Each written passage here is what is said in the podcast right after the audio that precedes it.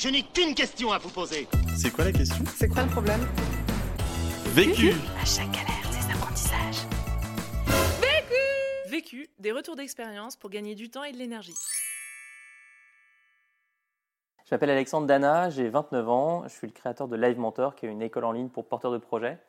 Euh, on accompagne des gens dans un processus de transformation. Euh, ils viennent chez nous euh, parce qu'ils ont un projet qui peut être de créer une entreprise, développer une association, lancer un blog sur un thème qui les passionne. Et on les accompagne avec beaucoup de coaching, euh, des cours euh, concrets, activables et euh, surtout euh, l'accès à une communauté d'élèves qui s'entraident au quotidien. J'ai lancé Live Mentor durant mes études il y a 5 ans. Aujourd'hui, on est 20 personnes dans l'équipe et on a dépassé le cap des 3000 élèves formés. La question. La question euh, à laquelle je vais essayer de répondre, c'est comment gérer l'incompréhension de son entourage quand on se lance. Et je me demande pourquoi j'ai choisi cette question. je ne vais pas me faire euh, beaucoup d'amis. Euh, non, en fait, si je prends cette question, c'est parce que tous les élèves que j'accompagne, quasiment, me font ce même retour. Je me sens seul euh, au démarrage et même après, durant le développement de mon projet, parce qu'autour de moi, j'ai pas beaucoup d'entrepreneurs. Et c'était mon cas. Donc moi, ma mère été trapéziste dans des cirques. Euh, mon père euh, est médecin, toujours médecin. Et donc la création d'une entreprise, c'est pas du tout leur monde, du tout, du tout, du tout.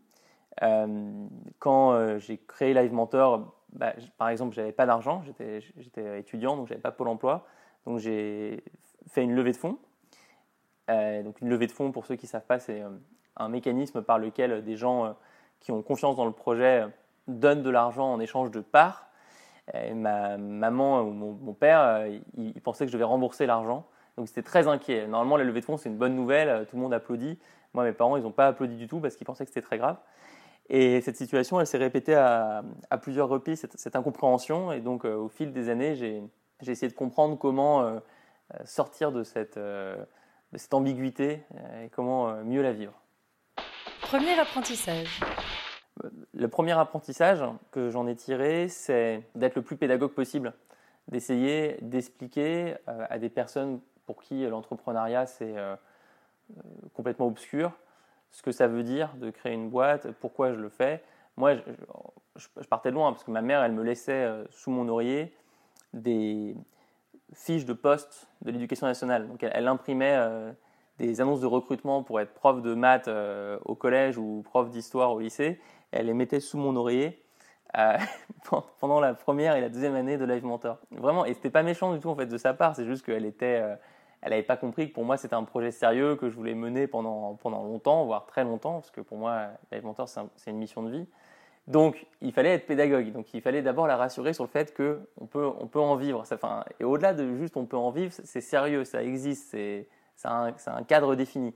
Je pense que euh, lui montrer l'endroit où je bossais, euh, l'incubateur d'abord et puis ensuite les premiers bureaux, ça a beaucoup aidé parce qu'elle s'est euh, matérialisée euh, ma réalité. Elle a pu imaginer à quoi ça ressemblait.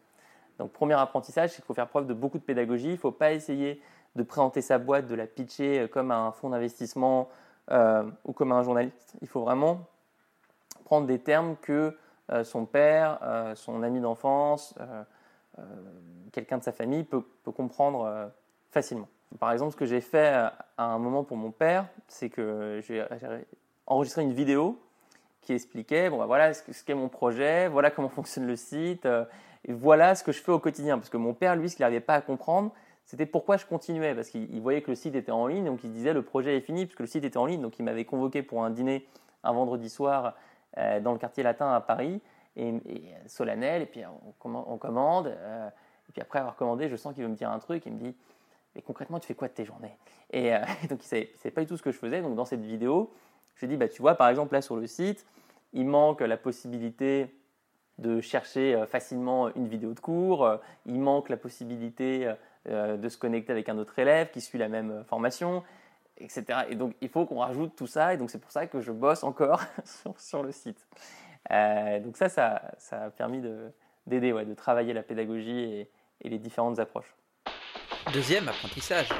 Euh, également, je pense qu'une situation qui est assez affreuse, c'est la situation où, en tant que, porteur de projet, euh, on commence à être très énervé contre son entourage parce que lors des repas de famille, on te pose tout le temps la question mais où est-ce que tu en es?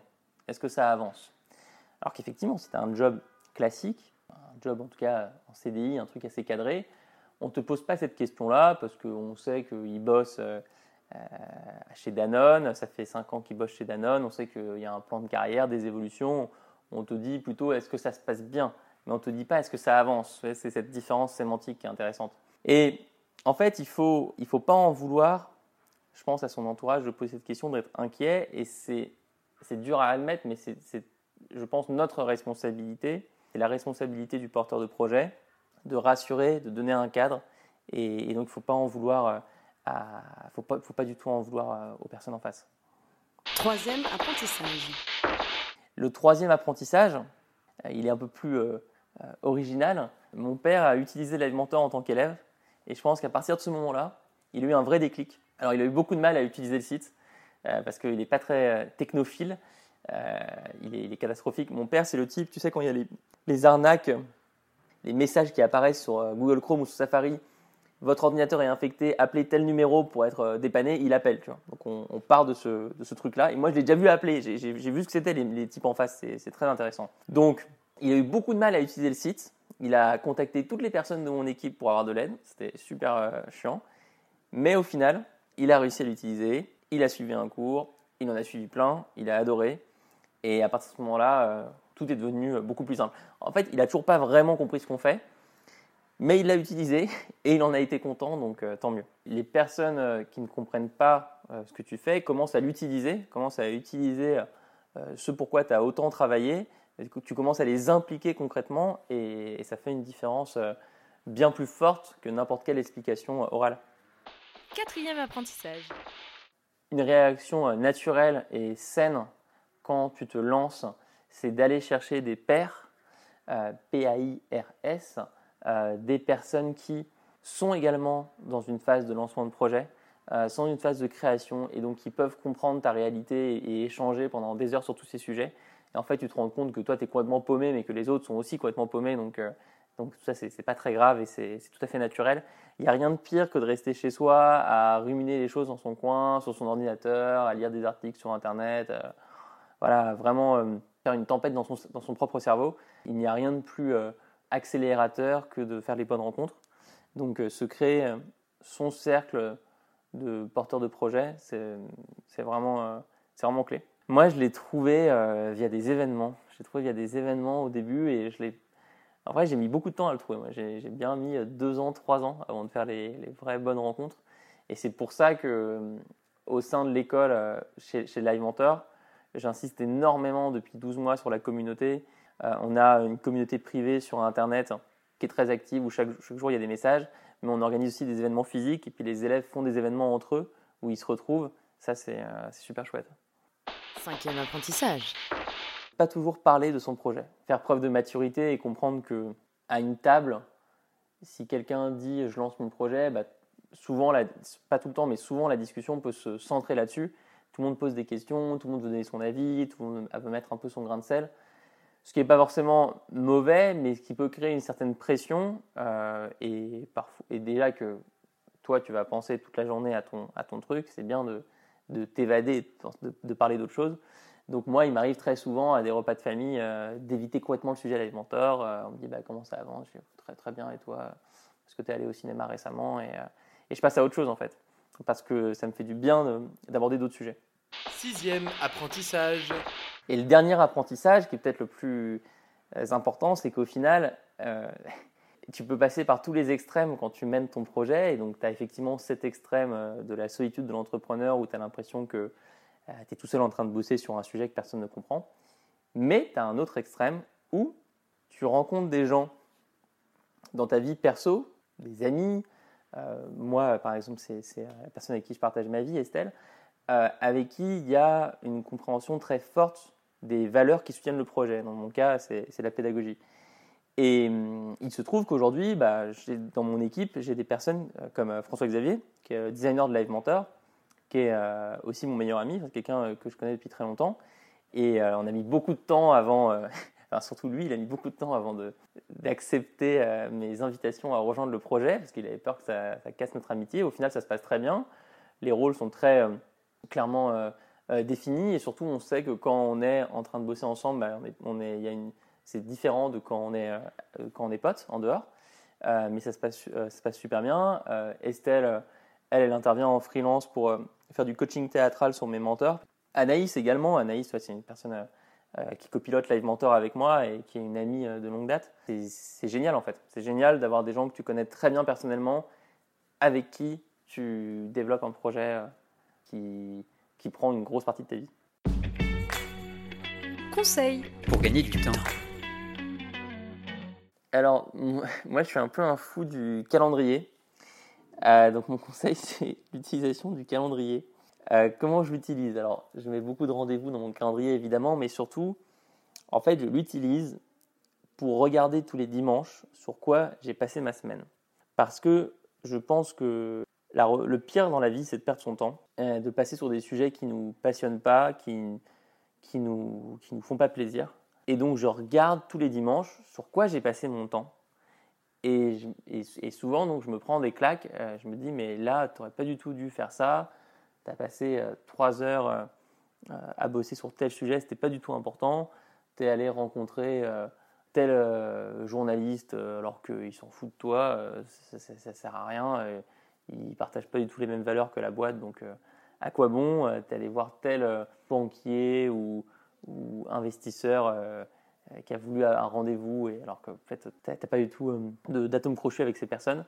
donc ça, ouais, c'est mon, c'est un conseil que j'essaie d'appliquer moi-même. Euh, je ne suis pas encore expert sur le sujet, mais qui, je pense, euh, est très utile. En tout cas, moi, depuis 4 euh, mois, ça a vraiment changé beaucoup de choses dans, mon quotidien. Pour gagner de l'énergie. Ce qui me fait gagner de l'énergie, c'est de donner des cours, tout simplement. ça fait 5 ans donc, que j'ai créé Live Mentor, ça fait 10 ans que je donne des cours. et ça me donne toujours autant d'énergie parce que j'apprends à chaque fois que j'enseigne. Donc, je découvre de nouvelles situations, de nouveaux élèves. On me dit souvent, mais tu n'en as pas marre de donner des cours sur le même sujet. Mais ce que je, ce que je répète, c'est que c'est la même chose que pour les comédiens. Les comédiens, ils peuvent jouer la même pièce 30 fois, mais c'est jamais le même public. Et moi, c'est pareil. Euh, et c'est ça qui, qui, me donne de l'énergie. L'autre question.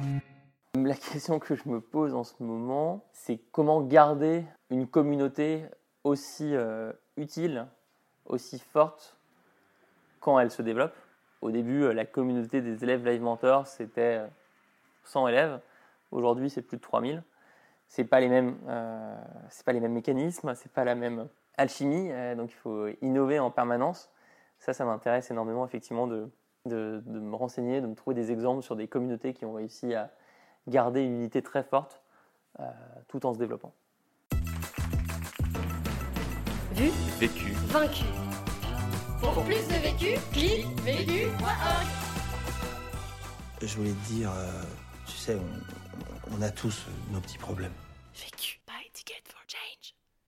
Pour d'autres podcasts vécus et une méthode pour apprendre de ta propre expérience, rejoins-nous sur vécu.org. Et si tu aimes les podcasts vécus, n'hésite pas à nous le dire en laissant un commentaire étoilé depuis l'application où tu écoutes ces podcasts. À très vite!